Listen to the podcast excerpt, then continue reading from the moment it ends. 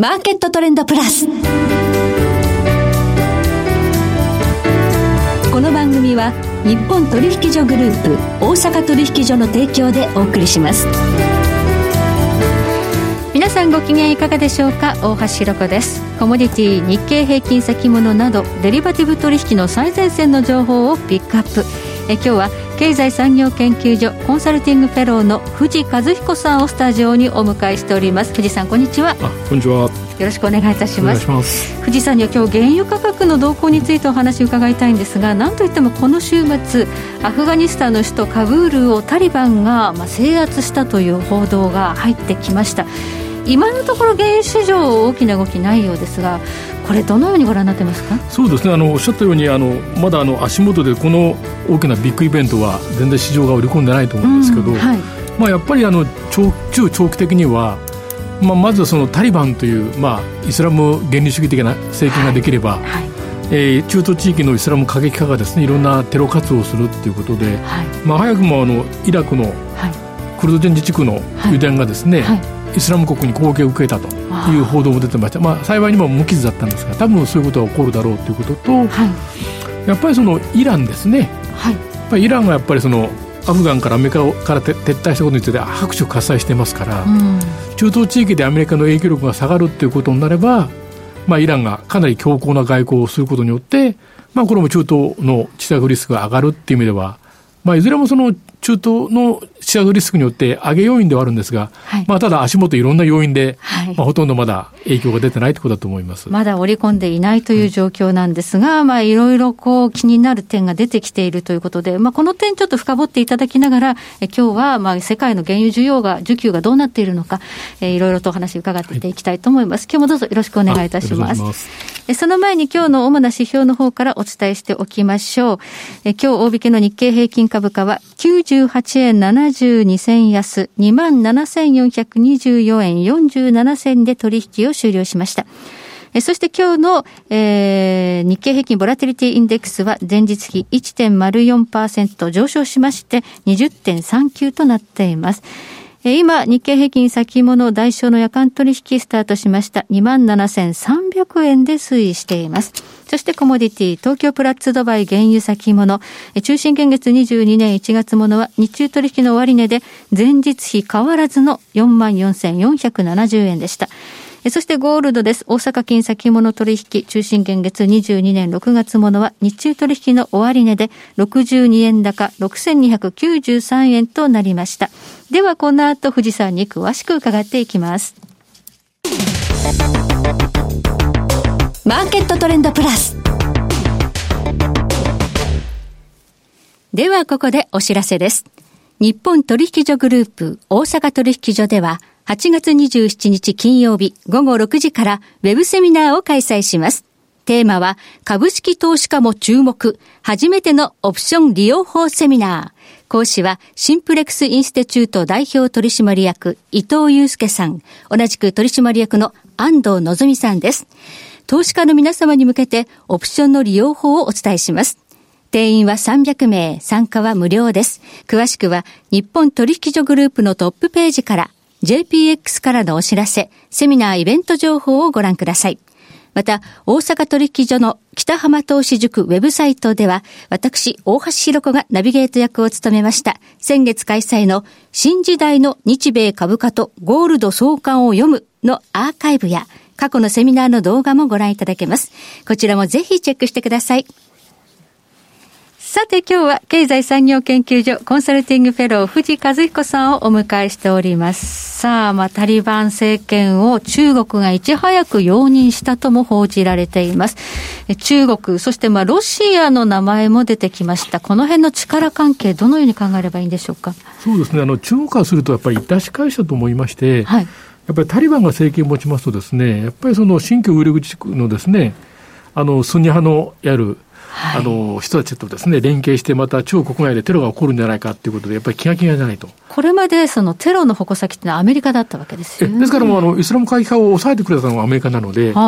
の蓋がなくなったことによって一気にそういう過激派が例えば中国に来ちゃうんじゃないかというリスクがあってハラハラしていると思いますね、はい、意外と中国も安泰ではないということですね。タリバンと手を組むといってもアメリカが20年かけてダメだったわけですから、ねとりあえず最初はお金で釣って関心を得ようとするんでしょうけど、やっぱりその新疆ウイグル自治区でやっぱり同じスンニ派の人たちをですね弾圧していれば必ずタリバンも黙ってませんので、そこは早晩かなり厳しい状況になる可能性がありますね、うん、そしてエネルギー大国であるロシアはどうでしょうか。ロシアはアフガニスタン取られたら中央アジアがほとんど中国の勢力下に入ってしまいますから、最初にこのアフガン情勢の中でまず最初に中国と軍事演習した直後に、タジキスタンとウズベキスタンとやっぱり軍事演習をやって、とにかくこの地域のやっぱり安定は自分たちが担っていくんだっていうことを、プレゼンスを出そうとしてますけど、やっぱりその中国自身がやっぱりかなりタリバンをお金でコントロールしようという動きがやっぱりかなり心配で気になるところじゃないですかね、そうするとロシアと中国というところも、さざ波が立つというか。そうですね、そんな中でやはりこれね、中東という意味ではイランの存在大きいわけですが、この増長するかもしれない。そうですね、やっぱりイランも確かにタリバンとはスンニ派とシー派ですから仲悪いんですけど、やっぱりそのアフガニスタンからアメリカが撤退するってことはイランからすればやっぱりもう憎きアメリカが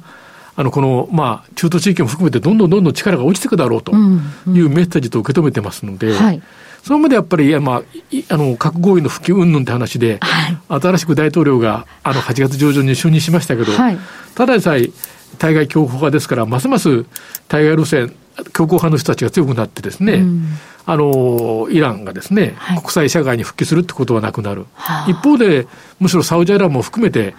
地域のそのイスラム諸国も自分たちの配下に置くんじゃないかという野望を抱く可能性がありますね。なるほどね、イスラエルとかね、なんか結構、気が気じゃないだろうということですね。ただそのイランもですね、核合意の話どころじゃない内政、内情のようですね、どうもやっぱりいろいろ報道を見てますと、やっぱりまずはその新型コロナのやっぱり感染者がなかなか減らないっていう問題で、経済制裁ですからなかなか薬とかワクチンも手に入らないと、で一方でやっぱり水不足とか、電気不足で今非常にその南西部、非常に油田とかガス田が集まっている地域でいろいろ国民がですね、独裁政権反対みたいなプラカードを掲げてますし、首都のテヘランでもやっぱり電気がなくなってですね、この草暑い中でクーラー使えませんから、やっぱり民心が非常に乱れているという状況がありますね。となると、核合意復帰でイラン産原油が市場に出てくるというシナリオっていうのはかなり遠のいてるんですね。私はやっぱりしばらくちょっと見えてこないですね。その意味ではね、原油価格を一つサポートする要因なのかもしれないんですが、今ほとんど動いてないんですよね。そうですね、これどう読みますか。やっぱりもう今コロナ以来原油市場ってほとんど需要の動向で決まってますし、またデルタ株で、アメリカもそうですけど中国もですね、実はもうこれデルタ株にやっぱりコントロールすることができないんじゃないかっていう市場関係者の懸念から、やっぱり今かなり値段がまた下がってきてるんじゃないかと思いますね。そうですね、7月に高値をつけてからだらだらちょっとね下がってるんですね。そうですね、4月上旬には最初 OPEC プラスの協議が亀裂したということで、80ドル近くになって、それからまた60ドルに落ちて、70ドルに戻ったんですけど、また60ドル台ということで、結構この 1,2 ヶ月が乱高下してますね。デルタ株の蔓延というのが一つね、原油需要を低迷させるのではないかという、これ IEA が8月の月報で下方修正してるんですね。そうですね、世界需要の下方修正、やっぱり大きいのは中国だと思うんですよ、中国が原油を買うから今まで上がってきてたんですよね。中国今どうなってるんですか。やっぱりこの足元この 2,3 ヶ月ものすごく輸入量が減ってましてですね、前年に比べてですね、あと今年上半期も結構伸びが20年ぶりの低さだって言われてますけど、やっぱりその油価が非常に安い時に大量に原油輸入してますから、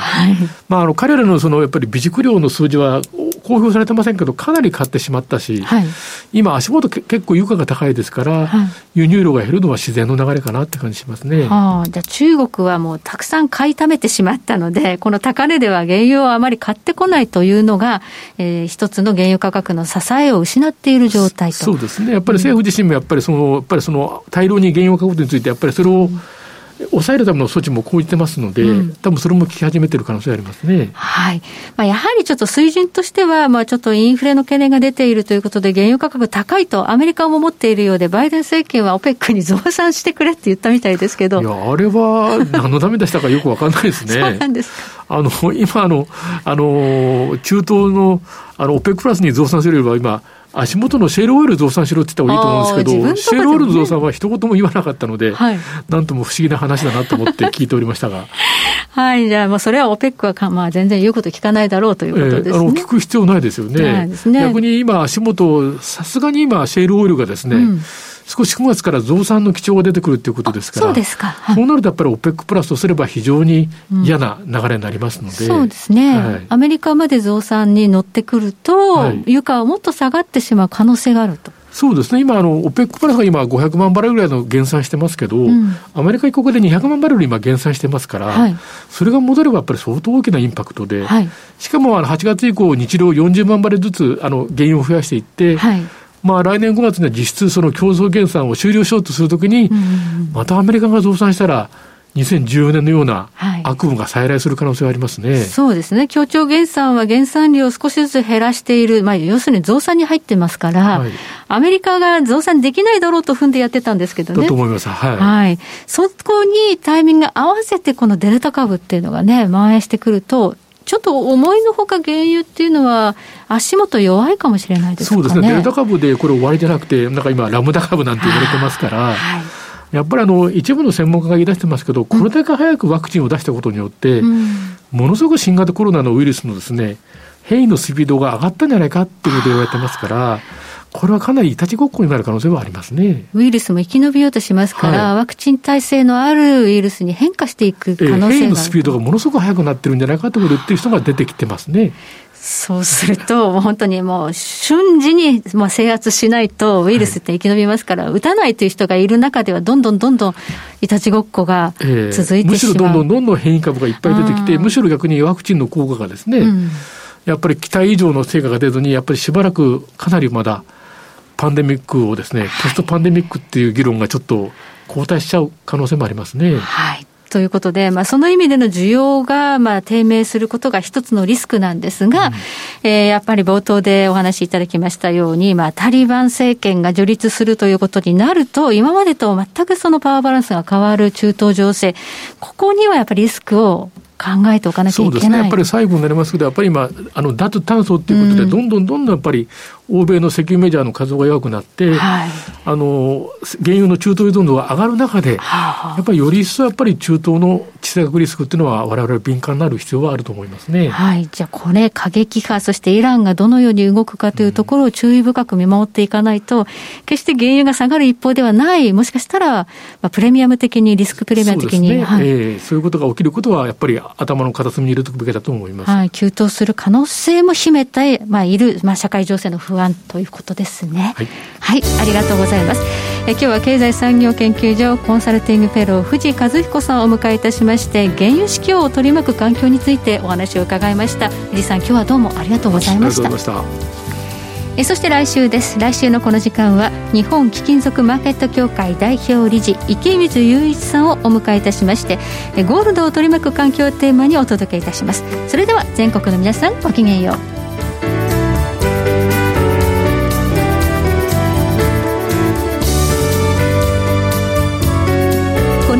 は日本取引所グループ大阪取引所の提供でお送りしました。